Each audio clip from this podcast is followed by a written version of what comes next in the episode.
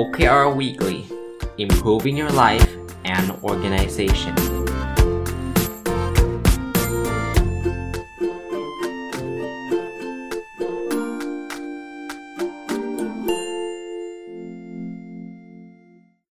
สวัสดีครับ ยินดีต้อนรับเข้าสู่รายการ OKR Weekly นะครับ จะเป็นรายการที่เราจะมาเจอกันทุกวันพุธนะก็ตามชื่อรายการนะ ผมก็เอาแนวคิดเรื่องของ OKR หรือเป็นตัวย่อที่มาจากตัวเต็มคำเต็มๆว่า Objective and Key Result นะครับ มาเล่าให้ฟังนะครับ ก็ทำต่อเนื่องทุกสัปดาห์นะบางคนคิดว่าเอ๊ะมันจะมียาวขนาดนั้นเลยเหรอฮะหลักการถ้าท่านยังไม่เคยรู้จักมันเลย ย้อนกลับไปฟังตั้งแต่ episode หนึ่งต้นปีนี้ได้เลยนะครับ แต่ว่าผมรับประกันว่ามันมีจัดได้เป็นปีแน่ ๆ เหตุผลเพราะว่าหลังจากที่เราจะพูดหลักการอะไรต่างๆ นะเดี๋ยวผมจะเริ่มนำหนังสือ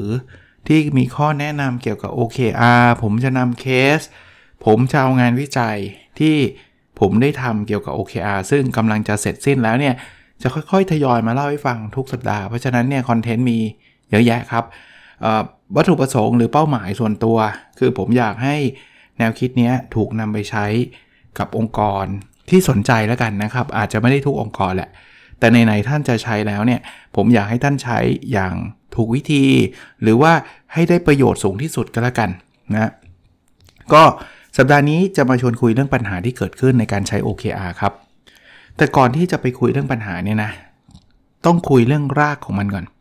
รากคือสาเหตุของปัญหา ปกติแล้วปัญหาที่เกิดขึ้นเนี่ยมันมาจาก 2สาเหตุหลักๆ สาเหตุแรกคือ คนที่เอา OKR ไปใช้เนี่ยไม่รู้จัก OKR ดีพอนะครับ ได้ยินชื่อ OKR Objective and Key Result ก็เฮ้ยโอ้มันดูดูดีเนาะองค์กรอื่นๆเขาใช้กันก็อยากใช้บ้าง ซึ่งอันนี้ไม่ได้ผิดอะไรนะ ที่เราจะอยากใช้เหมือนกับคนอื่นๆ แต่พอเราไม่ได้ศึกษาจริงๆเนี่ยก็อาจจะนำไปใช้แบบไม่ถูกวิธี พอนำไปใช้แบบไม่ถูกวิธีเนี่ยอย่างเช่นนะ ก็ไปใช้เหมือนกับที่เราเคยใช้ KPI อยู่เหมือนเดิมเนี่ยมันก็ไม่ได้ผลอะไรที่จะแตกต่างจากเดิมนะครับสำหรับท่านที่ยังสงสัยแล้วมันต่างยังไงกับ KPI เพิ่งมาฟัง episode นี้ episode แรกย้อนกลับไปดูได้นะครับ ทุกวันพุธในช่องนี้ครับ n o b l e Story เนี่ยครับ แต่ผมจัดรายการแยกมาเป็น OKR Weekly ทุกวันพุธ พูดไปแล้วเป็น 1 ตอนเลย 1 ตอนเต็ม ๆ เลย วันนี้ก็คงไม่ได้พูดแบบนั้น แต่กำลังจะเล่าให้ฟังว่า พอไม่เข้าใจมันก็ไปใช้เหมือนเดิม เปลี่ยน KPI เปลี่ยนชื่อเป็น OKR นะแล้วก็บอกว่านี่แหละเครื่องมือใหม่ ซึ่ง บางทีมันก็สร้างความสับสนให้กับผู้ใช้ ให้กับพนักงานที่มีคำถามว่า เอ๊ะ มันก็เหมือนเดิมนี่หว่า แล้วมันต่างกันยังไง บางที่หนักไปกว่านั้น คือ KPI ก็ยังมี ก็จะสร้าง OKR ขึ้นมา แต่ก็ทำหน้าที่เหมือน KPI หมดหมดเลย มี OKR เต็มไปหมดเลย ก็ยิ่งสับสนหนักว่า แล้วมันไปต่างอะไรจากเดิม เพราะของเดิมก็ถูกวัดอยู่แล้ว กลายเป็นมีฟอร์มให้กรอกเพิ่มขึ้นอีกฟอร์มหนึ่ง นี่ก็คือปัญหาจากความไม่เข้าใจหรือว่า จะเรียกว่ายังไม่ได้ศึกษามามากพอนะบางที่เอาไปประเมินผลอีก ว่าใครได้ OKR ได้เต็มได้โบนัสเยอะใครได้น้อยได้โบนัสน้อย แล้วบอกให้เขาตั้งกันเอง ตั้งกันเองเขาก็ตั้งง่ายๆ แล้วก็ได้เต็มกันหมดทุกคน แล้วพอได้เต็มกันหมดทุกคน ผู้บริหารก็อึดอัดบอกเฮ้ยคุณไปตั้งกันง่ายๆ แบบนี้โอ้ไม่เวิร์กแล้ว OKR ใช้ไม่ได้ ฉันต้องตั้งให้พวกคุณ ก็เป็น OKR ที่ผู้บริหารตั้งให้หมด ไม่ต้องคิด เอามาวัดผลประเมินผล ซึ่งท่านก็ทำกันอยู่แล้วนะครับ ผมก็เรียนว่าสาเหตุหลักๆ อันแรกเนี่ยก็คือการที่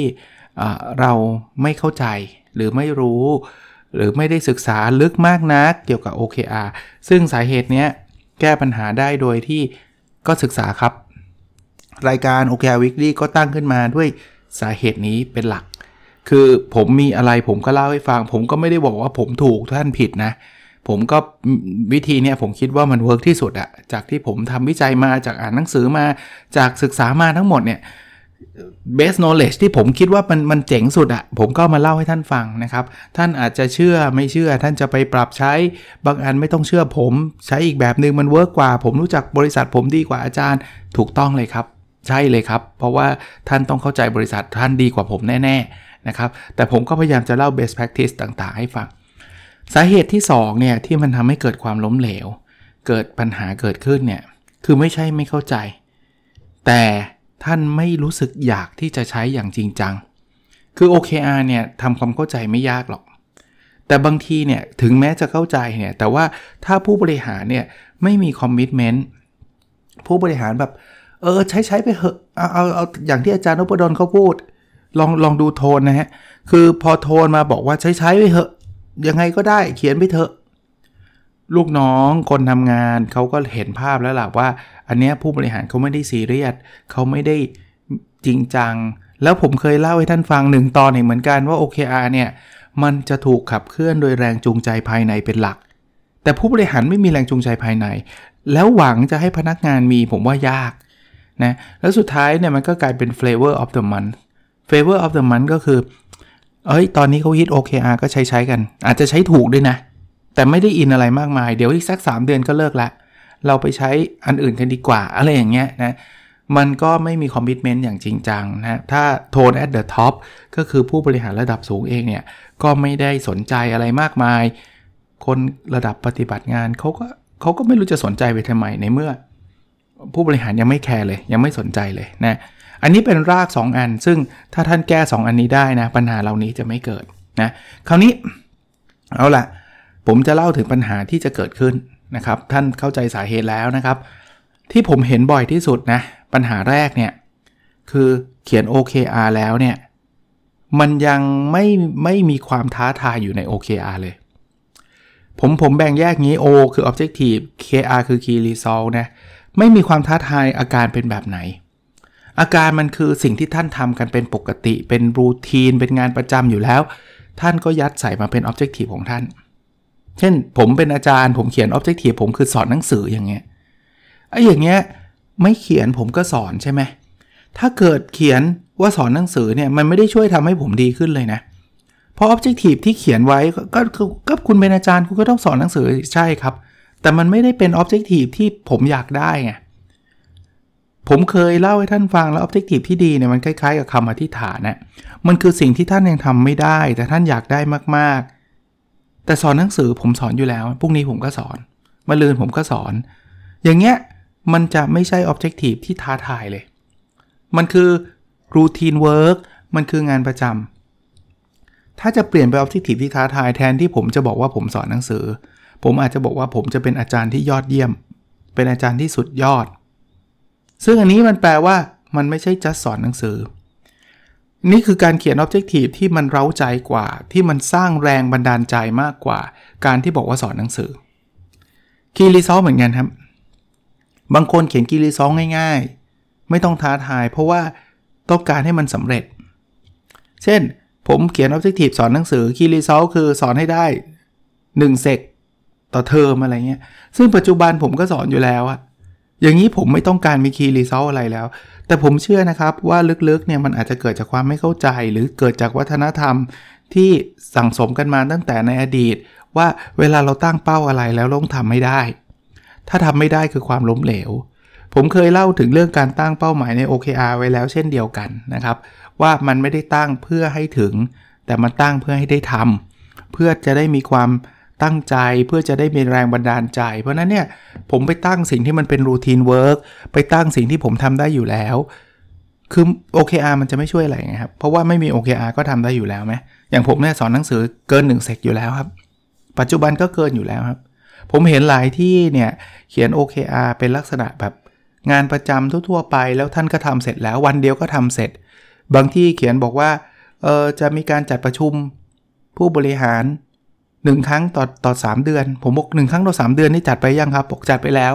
แล้วอย่างนี้มันจะเป็น OKR ได้ยังไงในเมื่อ ท่านก็ทำเสร็จไปแล้วเรียบร้อยท่านมามาตั้งทำไมเนี่ย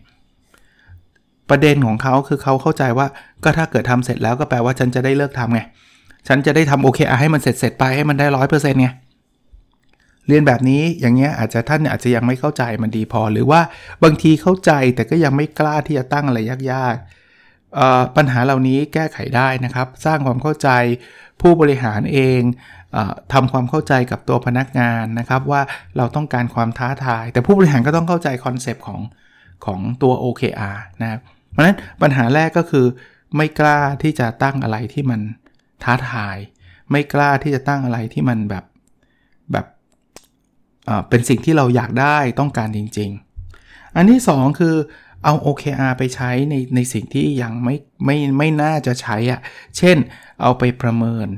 ประเมินในลักษณะที่ว่าถ้าใครได้ OKR เยอะ ฉันจะต้องให้โบนัสเยอะๆนะ คะแนน OKR น้อยๆ ให้โบนัสน้อยๆนะทำแบบนี้ผมว่าสุดท้ายก็ไม่มีใครกล้าที่จะทำอะไรท้าทาย กล้าที่จะทำอะไรยากๆ เพราะเขาวัดกันที่คะแนนความสำเร็จของ OKR แล้วเปิดโอกาสให้ผมได้คิด ผมก็คิดอะไรที่ง่าย ๆ แน่นอน เพราะว่าถ้ายากผมคะแนนไม่ถึง ผมไม่ได้โบนัสเรื่องอะไรผมจะคิดยาก ซึ่งนำไปสู่ปัญหาถัดไปก็คือท็อปดาวเลยถ้าอย่างนั้น จะทำ OKR ใช่ไหมเธอไม่ต้องคิดหรอกฉันคิดให้เธอแล้ว ฉันเรียกมันว่า OKR แค่นั้นเอง เพราะฉะนั้นเนี่ย เพราะว่าถ้าฉันเปิดให้เธอคิดเนี่ยเดี๋ยวเธอคิดกันง่ายไงคือซึ่งมันเกิดจากการที่เขาเอาไปประเมินเนี่ย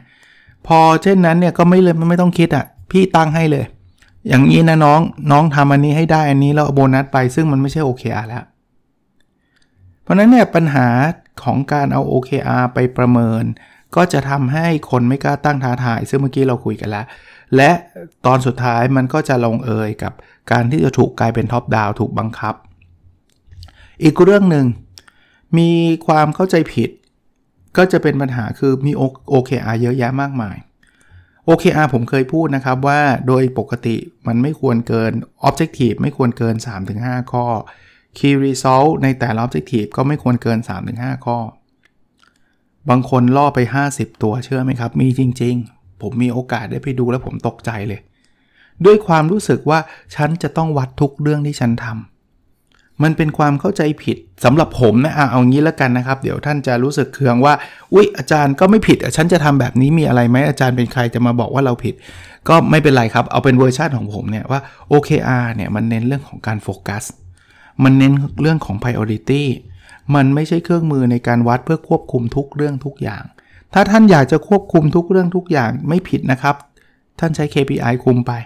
ท่านใช้ตัววัดผลคุมไปผผมก็ไม่ได้ให้ท่านเลิกใช้ตัววัดผล ผมก็ไม่ได้ให้ท่านเลิกใช้ KPI แต่ประเภทที่ว่า OKR 50 ตัว 60 ตัวมันไม่ใช่ OKR แล้วนะครับ เพราะว่าหัวใจอันนึงมันคือ focus and commitment to priority ก็คือการเน้นเฉพาะสิ่งที่สำคัญ อันนี้ก็เป็นปัญหาที่ผมได้ได้ได้เคยเจอมานะครับ อีกเรื่องหนึ่งที่ผมเจอมาก็คือ เรื่องของการตั้ง OKR แบบต่างคนต่างตั้ง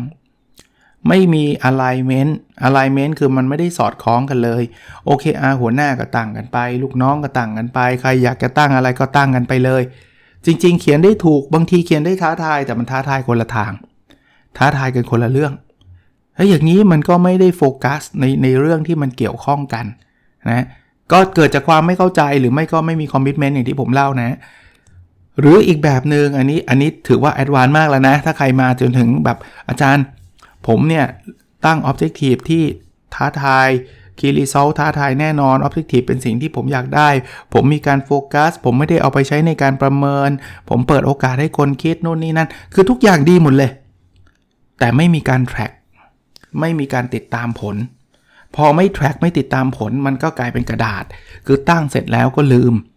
แล้วพอถึงเวลาสิ้นไตรมาสอาจจะจำขึ้นมาได้ อุ้ยมันไม่ได้ทำอะไรกันเลย แล้วก็ตั้งกันใหม่เพอเพอกลายไป 6 เดือนก็ลืมไปแล้วว่าต้องทำ OKR เอ่ออาการแบบนี้ก็เกิดขึ้นในบางองค์กรนะครับ ตั้งทิ้งอะ่ะมีไฟแรงในช่วงต้นแล้วก็หายไป วิธีการแก้ในมุมนี้ก็คือเราต้องมี OKR แชมเปี้ยนหรือ OKR Master นะ ที่จะคอยประครับประคองทำให้ OKR เนี่ยมันเกิดขึ้นได้ อย่างต่อเนื่องในโดยเฉพาะในช่วงแรก ๆ ที่เราเพิ่งเริ่มทำ OKR นะครับ ก็ประมาณนี้ก่อนนะครับสำหรับปัญหาที่เจอนะ หลายๆ คนอาจจะมีปัญหายิบย่อยอะไรต่างๆ แต่ว่ารากมันมาจากความไม่เข้าใจแล้วก็ความความไม่มีคอมมิชเมนต์ส่วนใหญ่นะครับ โอเค มาถึงในพาร์ทที่ 2 เป็นเรื่องของ personal OKR ก็คือการตั้ง OKR ส่วนบุคคลของผมนะครับ เรียนให้ฟังนิดนึงฮะ เพราะว่าหลายคนอาจจะสงสัยว่าเอ๊ะล่ะอาจารย์เอา OKR ส่วนบุคคลอาจารย์มาเล่าให้คนอื่นฟังทำไมเนี่ย ผมอยากกระตุ้นให้ท่านทำแค่นั้นเองครับ คงไม่ใช้เวลาอะไรมากมายนะหลายคนเนี่ยได้อ่านหนังสือที่ผมเขียนเล่มล่าสุดนะ ชื่อ personal OKR เนี่ยก็เกิดมีไฟนะ เกิดอยากทำหลายคนเคยมี My OKR Diary ที่ผมเป็นสมุดบันทึกเล็ก ๆนะครับ เป็นคล้ายๆบุ๊กเลตอะนะ ผมทำทุกสิ้นปีนะ ต้องต้องเรียนแบบนี้ก่อนว่าไอ้ My OK Diary เนี่ย ตอนนี้หมดไปแล้วนะครับ ก็มีแล้วก็ไม่ได้เขียนนะผมผมอยากให้ท่านอ่านหนังสือ Personal OKR แล้วลองเขียน หรือมี My OKR Diary แล้วลองเขียนหรือไม่มีก็เขียนได้นะนะครับ ก็เลยเอาของตัวเองมาอัปเดต แล้วก็ถือโอกาสติดตามความก้าวหน้าให้ดูด้วยว่า เวลาทำ personal OKR เนี่ยก็ทำแบบนี้แหละ ผมก็เขียนแบบนี้แล้วผมติดตามทุกสัปดาห์แล้วท่านจะเห็นนะว่าบางข้อทำได้ บางข้อทำไม่ได้ทำไม่ได้เดี๋ยวจะต้องหาวิธีการให้มันดีขึ้นมาอีกนะอ่าเริ่มต้นเลย objective ที่ 1 ผมเขียนว่าเรียนรู้พัฒนาตัวเองอย่างต่อเนื่อง key result 1.1 ไตรมาสนี้นะ อ่านหนังสือจบ 30 เล่ม ตอนนี้ week ที่ 11 ของไตรมาสละ อีก 2 week ก็จะจบไตรมาสนี้นะครับ29เก้าเล่มแล้วก็มีแนวโน้มว่าน่าจะสบายๆ 2 week 1เล่มเนี่ยสบายๆนะ key result 1.2เขียน paper จบ1 paper ข้อนี้ผมทำได้ประมาณ 60%วันอาทิตย์ที่ผ่านมาอยากที่จะทำเพิ่มก็ยังไม่ได้ทำแต่ว่าเดี๋ยวเดี๋ยวได้ทำแน่นะครับ แต่จะจบหรือเปล่าอันนี้อีกเรื่องหนึ่งนะครับ ซึ่งผมก็พยายามนะ Objective ชุดที่ 2 ข้อที่ 2 แบ่งปันความรู้เพื่อทำให้สังคมดีขึ้น Key Result 2.1 เขียนหนังสือจบ 1 เล่ม จบแล้วเรียบร้อย 1 เล่ม ก็เล่มที่เมื่อกี้ผมพูดนะครับ Personal OKR เป็นหนังสือที่ตอนนี้อยู่อันดับ 3 ของอร้านไนอินนะ อันดับ 10 ของ C1 นะครับก็ก็ดีใจนะครับ ต้องถือโอกาสนี้ขอบขอบพระคุณทุกท่านด้วยนะครับ ที่ท่านให้ความสนใจผมในฐานะนักเขียนนะไม่มีอะไรดีใจกว่า ที่เราเห็นว่าหนังสือเราเนี่ยเป็นที่ชื่นชอบหรือว่ามีฟีดแบ็กกลับมาว่าอ่านแล้วมันมีประโยชน์นู่นนี่นั่นอะไรเงี้ยนะครับ ก็ช่องทาง ทุกที่ครับ ร้านหนังสือทุกที่นะครับ ร้าน C1 ร้านในอินร้าน B2S มีหมดนะครับออนไลน์ก็ที่ C1 ก็ได้ที่ในอินก็ได้นะครับ ผมเข้าใจว่าที่ B2S ก็ได้แต่ไม่เคยสั่งผ่าน B2S เท่านั้นเองนะครับก็ก็น่าจะหาไม่ยากหรอกครับนะเอาละครับ อันนี้สำเร็จไปแล้วนะครับคีรีเซล2.2 มีคนฟังพอดแคสต์ให้ได้ 15,000 ดาวน์โหลดต่อวัน ตอนนี้อยู่ที่ 14,636 ดาวน์โหลดต่อวัน คือจริงๆ ตัวเลขนี้เป็นครั้งแรกที่มันลดลงนะ แต่ว่าสัปดาห์ที่แล้วมันพุ่งปี๊ดขึ้นไป มันอาจจะมีบางตอนที่คนสนใจเยอะนะครับ สัปดาห์นี้ดรอปลงมานิดนึง สัปดาห์ที่แล้วอยู่ที่ 14,800 ตอนนี้ 14,636 แต่ไม่ว่าจะยังไงนะ 14,000 เนี่ยผมว่าลองนึกภาพนะมีคนฟังวันหนึ่ง14,000 คนอะดาวน์โหลดเนี่ยพอแอดซูมได้ว่าคงท่านท่านไม่ฟังท่านคงไม่กดดาวน์โหลดมานะฮะเพราะนั้นก็ก็โห หมื่นห้านี่ผมคิดว่าเวอร์แล้วนะ มีลุ้นว่าจะถึงด้วยนะครับ ก็ขอบคุณนะครับที่ท่านกุณาฟังกุณาแชร์ให้กับเพื่อนๆนะครับkey result 2.3มีองค์กรใช้ OKR 7 องค์กร ที่ผมทำ consult OKR ตอนนี้ finalize เลยนะ คือ6แล้วนะครับ อีกหนึ่งเขาบอกเขาขอเวลาอีกนิดนึง ก็ไม่เป็นไรครับ 6 ก็ 6 ก็ก็เท่าเท่าไหร่ก็เท่านั้นนะครับ ผมได้อีเมลไปพูดคุยเรียบร้อยแล้วก็คงจะสตาร์ท ไอ้ OKR Consulting Project ของผมได้นะ Objective ชุดสุดท้ายครับ ชุดที่ 3 มีสุขภาพกายและสุขภาพจิตที่ดีคิริเซล3.1 วิ่งให้ได้ 300 กิโลเมตรต่อไตรมาสนะ น้ำหนักตัวไตรมาสนี้อยากได้ 78 กิโลกรัม เรื่องวิ่งไม่มีปัญหา คือจะบอกว่าไม่มีปัญหาก็ไม่ได้นะ ก็ on track ช้าไปนิดนึง 244.6 มันแปลว่าผมเหลือประมาณอีกสัก 10 กว่าวันเนี่ยนะ ผมผมต้องการอีกสัก 60 กว่ากิโลนะครับ ไม่ถึงนะ 56 กิโล ก็วันละ 5 กิโลประมาณนั้น ถ้าวิ่งได้บ่อยๆ หน่อยก็มีโอกาสถึง แต่น้ำหนักนี้เสร็จเลย กลับขึ้นมาอีกแล้ว week 3 week ที่ผ่านมาเนี่ยลดลงตลอดเนี่ยตอนนี้เด้งกลับมาเป็น 82.3 แต่ก็จะสู้ต่อนะครับ คือคือไม่ได้โทษอะไรเลยโทษตัวเองอย่างเดียวเลย เพราะว่ากลับมากินตอนเย็นนะครับ มันแบบเหนื่อยอะ่ะ อันนี้อันนี้แบบ classic failure เลยนะ สำหรับคนลดน้ำหนัก คือพอเหนื่อยมันจะมีแรงน้อย แล้วก็หิวกินเหอะไม่ไหวแล้วขอกินหน่อยเถอะอะไรเงี้ยก็ก็ก็ต้องสู้ต่อไปคีรีเซลสามจุดสองที่อยู่กับครอบครัวที่เป็นวันเสาร์อาทิตย์น่ะให้ครบ 25 วัน ตอนนี้ครบแล้วนะ25 วัน ก็ถือว่าจัดการเวลาได้ดีทีเดียวนะครับ ก็อย่างที่ผมเรียนนะ ท่านฟังผมไม่ได้ใช้เวลานาน ผมก็อยากให้ท่านวันนี้เลยนะ ถ้าใครยังไม่ได้เขียนหรือใครเขียนแล้วยังไม่ได้แทร็กเนี่ยแท็กซะเลยครับ เขียนซะเลยครับ นะทำได้ไม่ได้อีกเรื่องหนึ่งผมมีหลายข้อเลยที่ยังทำไม่ได้นะวิ่งก็ยังไม่ถึงนะน้ำหนักก็ยังขึ้นอีกต่างหากนะแต่ผมเชื่ออย่างหนึ่งครับ คือถ้าไม่ทำมันจะขึ้นกว่านี้ ถ้าไม่ทำผมจะวิ่งน้อยกว่านี้ ถ้าไม่ทำผมอาจจะเขียนหนังสือไม่จบเลย ถ้าไม่ทำหลายข้อเนี่ยผมเชื่อว่าจะทำอะไรได้ไม่ไม่เท่านี้ ถึงเมื่อตอนนี้มันจะไม่ถึงเป้าก็ตามนะก็เป็นกำลังใจให้กับทุกท่านนะครับสำหรับคนที่ กำลังหาเครื่องมือนะในการพัฒนาตัวเองในการทำ OKR อะไรต่างๆ แล้วมันยังเป็นบทเรียนอีกนะว่า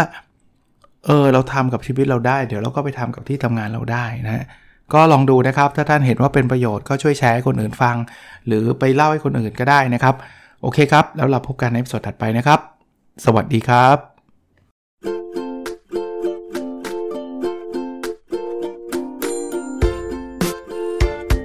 The OKR Weekly Improving Your Life and Organization